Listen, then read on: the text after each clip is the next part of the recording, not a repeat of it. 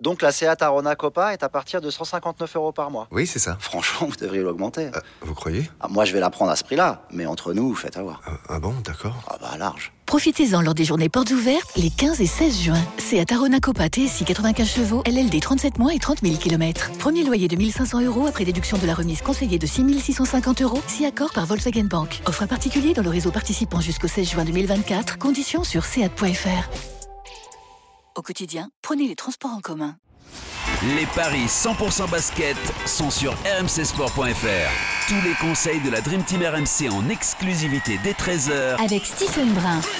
Salut à tous, plein de belles choses nous attendent dans les paris 100% multisport et non que basket aujourd'hui.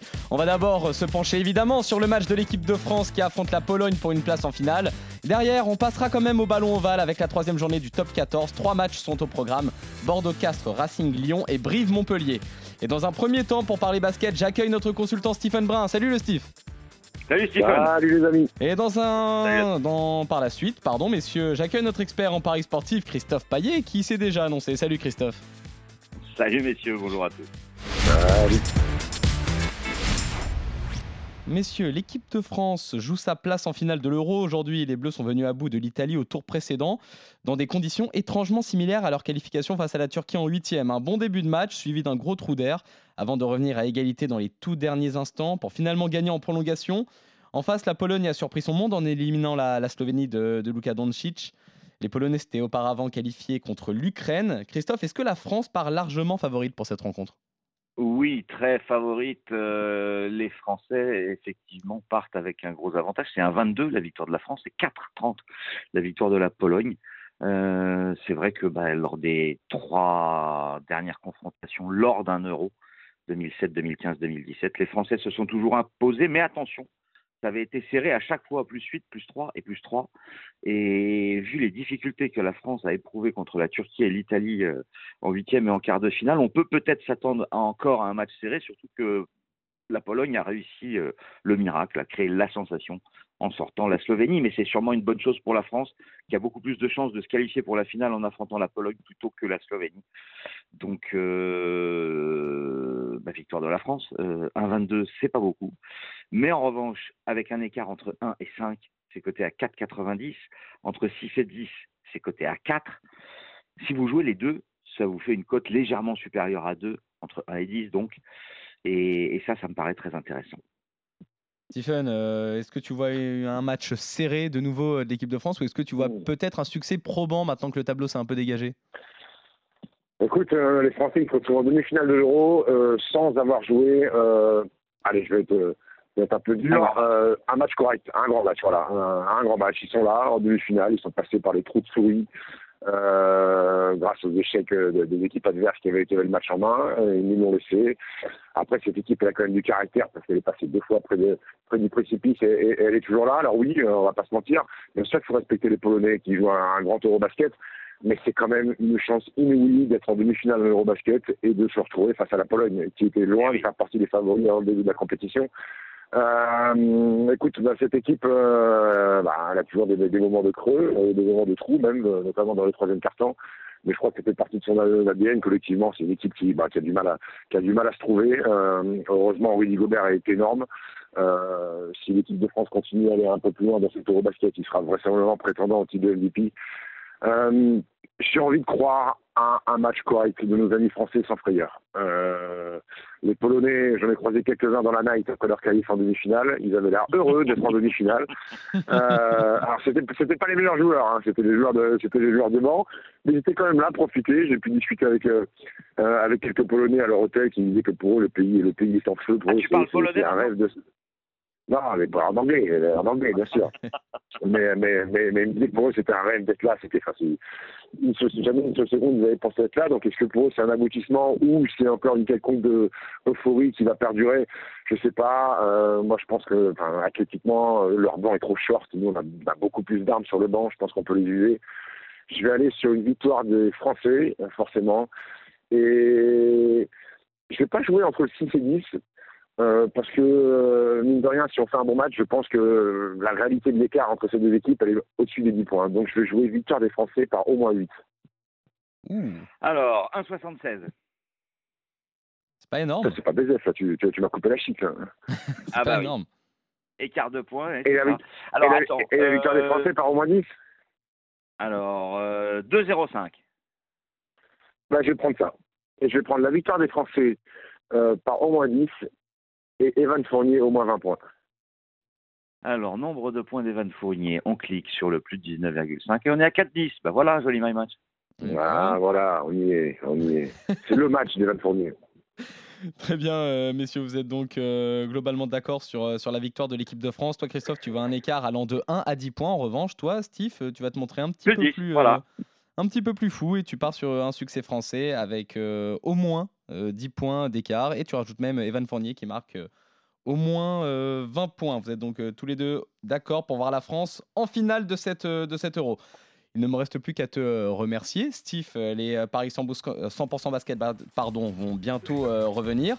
Mais en attendant, on va ouvrir euh, une page euh, rugby. Et euh, pour cela, on va accueillir Denis Charvet. Salut Denis. Salut messieurs. Christophe, évidemment, tu restes Salut, avec Denis. nous pour, euh, pour parler euh, de, de cette troisième journée du top 14. On commence avec le match d'ailleurs qui oppose euh, l'Union Bordeaux-Bègles et le Castres Olympique, les Bordelais demi-finalistes euh, la saison passée, qui ont très mal démarré cet exercice avec deux défaites en deux matchs. Les Castrés, eux, ont remporté leur première victoire face à l'autre équipe parisienne, le Stade français, la semaine dernière. Mais pour le coup, c'est bien l'UBB qui est largement favori à domicile, Christophe. Oui, un 21 pour l'UBB, 24 le nul, 4-30 la victoire de Castres. Euh, L'UBB reste sur trois succès à domicile consécutifs face à cette équipe de Castres, mais vient de perdre deux fois, comme tu l'as dit, pour les deux premières journées. Il est grand temps que les Bordelais réagissent et je pense que eh bien, la venue de Castres va leur permettre euh, de s'imposer. Mais sûrement dans la difficulté, euh, la saison dernière, euh, c'était une victoire 23 à 10 avec un, un, un 23-23 à Castres. Je vois une, euh, une nouvelle fois un match plutôt serré, une victoire de l'UBB entre 1 et 7, côté à 3,85. Denis, est-ce que tu vois l'UBB s'imposer malgré ses grandes difficultés à domicile cette année? Écoutez, moi, mon, avis, c'est que l'UBB va s'imposer facilement et j'irai jusqu'à plus 15. Il y a Ah deux oui, raisons à à, ça. 2,50. Il y a la, la pre- la première, c'est qu'ils ont impérativement besoin de victoire. Et puis la deuxième, c'est que je vois pas Castres jouer encore un match euh, très compliqué et très dur physiquement pour laisser des plumes. Donc, euh, c'est pas qu'ils vont abandonner le match, mais je vois plus Bordeaux révolté, survolté que l'inverse. Donc, euh, pas de match nul à la mi-temps et un Bordeaux qui gagne de plus de 15 points.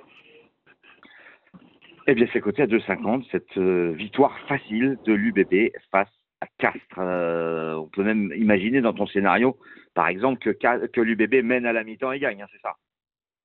Oui, absolument. ouais. C'est quoi? Euh, bah, Je vais te le calculer pendant qu'on va parler des, des autres. C'est ça, messieurs. Vous êtes d'accord tous les deux, en tout cas, sur la victoire euh, de l'UBB à domicile. On continue avec cette euh, rencontre entre le Racing 92 et le Loup. Au classement, les Lyonnais sont 5e, les Racing mènent 8e. Les deux équipes vivent un début de saison euh, alors, quasi entièrement similaire. Une victoire pour débuter, suivie d'une défaite, quasiment le même nombre de points marqués pour le même nombre exactement de points encaissés. Et là aussi, l'équipe qui reçoit a largement la faveur des codes, Christophe. Oui, le Racing, c'est 1,25 et le nul, c'est 24 et la victoire de Lyon, c'est 3,95. Lyon a gagné trois fois sur cinq lors de ses derniers déplacements dans la capitale, mais reste quand même sur deux défaites. Euh, ces Racing Men euh, perdu à Bayonne et ça, ça fait tâche. Mais ont battu Castres à domicile, donc je pense qu'ils doivent être capables de battre Lyon, qui euh, s'est imposé à Brive de très peu, mais qui avait chuté à domicile contre La Rochelle encore de très peu. Donc encore une fois, un match très serré et une victoire du Racing pour moi entre 1 et 7 à 3,70. Denis, est-ce que toi aussi tu vois un succès du Racing? Oui, je vois mal le Racing perdre à domicile sur sa terre- pelouse synthétique avec des garçons qui vont très vite derrière. Euh, je vois pas le Loup, même si le Loup euh, a gagné lors de son pr- premier déplacement, c'était à Brive. Mais C'est euh, plus difficile d'aller à Paris qu'à Brive quand même. Oui, c'est plus difficile. Le Racing a besoin de points aussi. Euh, ils ont perdu à Bayonne. Il y a plein de choses qui me font dire quand même qu'il va falloir remettre un petit peu de, de l'ordre dans le, dans le jeu et dans, au niveau des avants notamment. Donc je vois une, une victoire de Racing aller entre 1 et, entre 8 et 14. Entre 8 et 14, c'est un peu plus que moi. Mais la cote est un peu plus faible, c'est 3,55 pour Denis, une victoire entre 8 et 14. Sinon, messieurs, vous êtes euh, globalement d'accord également. Vous voyez tous les deux la victoire du Racing à domicile euh, face au Loup. On termine avec euh, le match du champion de France en titre, Montpellier, qui se déplace sur la pelouse de Brive. Vous en avez légèrement parlé, messieurs. Le MHR est quatrième au classement avec 5 points, mais ça reste quand même une unité de moins que les Brivistes, actuellement troisième avec deux victoires en deux matchs. Ce sont en revanche bien les Montpelliérains qui ont la faveur des bookmakers, Christophe. Brive a perdu un match. Oui, Brive a perdu un match. Ah, Une oui, victoire et une défaite. Ouais, à domicile contre le Loup et Brive a gagné à Perpignan, euh, alors que Montpellier s'est imposé contre l'UBB et a perdu à La Rochelle. 2-20 la victoire de Brive, 1,68 la victoire de Montpellier, 21 le match nul. Euh, Montpellier réussit généralement mal à Brive, puisqu'il y a 80% de défaites sur les 10 derniers matchs, mais la saison dernière, ça avait été un 16 partout. Mais on parle quand même du champion de France en titre. Et cette équipe de Montpellier, après avoir perdu à La Rochelle de 4 points, euh, bah, doit frapper un coup et s'imposer à Brive pour s'installer dans le haut du classement. Et je pense que les hommes de Philippe Saint-André sont capables de le faire, donc je jouerai Montpellier à 1,68 et encore une fois entre 1 et 7, c'est coté à 3,50. Tu vois donc euh, trois matchs serrés au total, euh, Christophe. Denis, est-ce que pour Oui. toi le champion de France va, va s'imposer à l'extérieur? Ouais, je crains que non. Je, je vois plus une victoire très très étriquée de Brive, mais euh, je vois pas Brive rechuter à nouveau à domicile parce qu'ils d'abord n'ont pas le droit.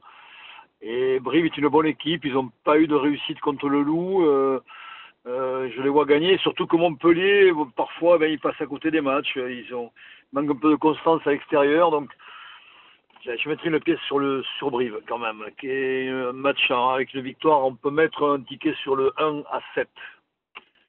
2,20 pour la victoire de Brive, 3,85 pour la victoire de Brive. Entre 1 et 7, c'est le premier match sur lequel on n'est pas d'accord, Johan. C'est ça. En revanche, vous êtes d'accord tous les deux sur la victoire euh, du euh, Racing face à Lyon. Toi, Christophe, tu miserais plutôt sur un succès des Racingmen entre 1 et 7 points. Toi, Denis, entre 8 et 14 points. Et vous voyez également tous les deux euh, l'UBB s'imposer face à Castres. On revient la semaine prochaine pour de nouveaux paris 100% rugby sur RMC. Salut Christophe, salut Denis, salut à tous.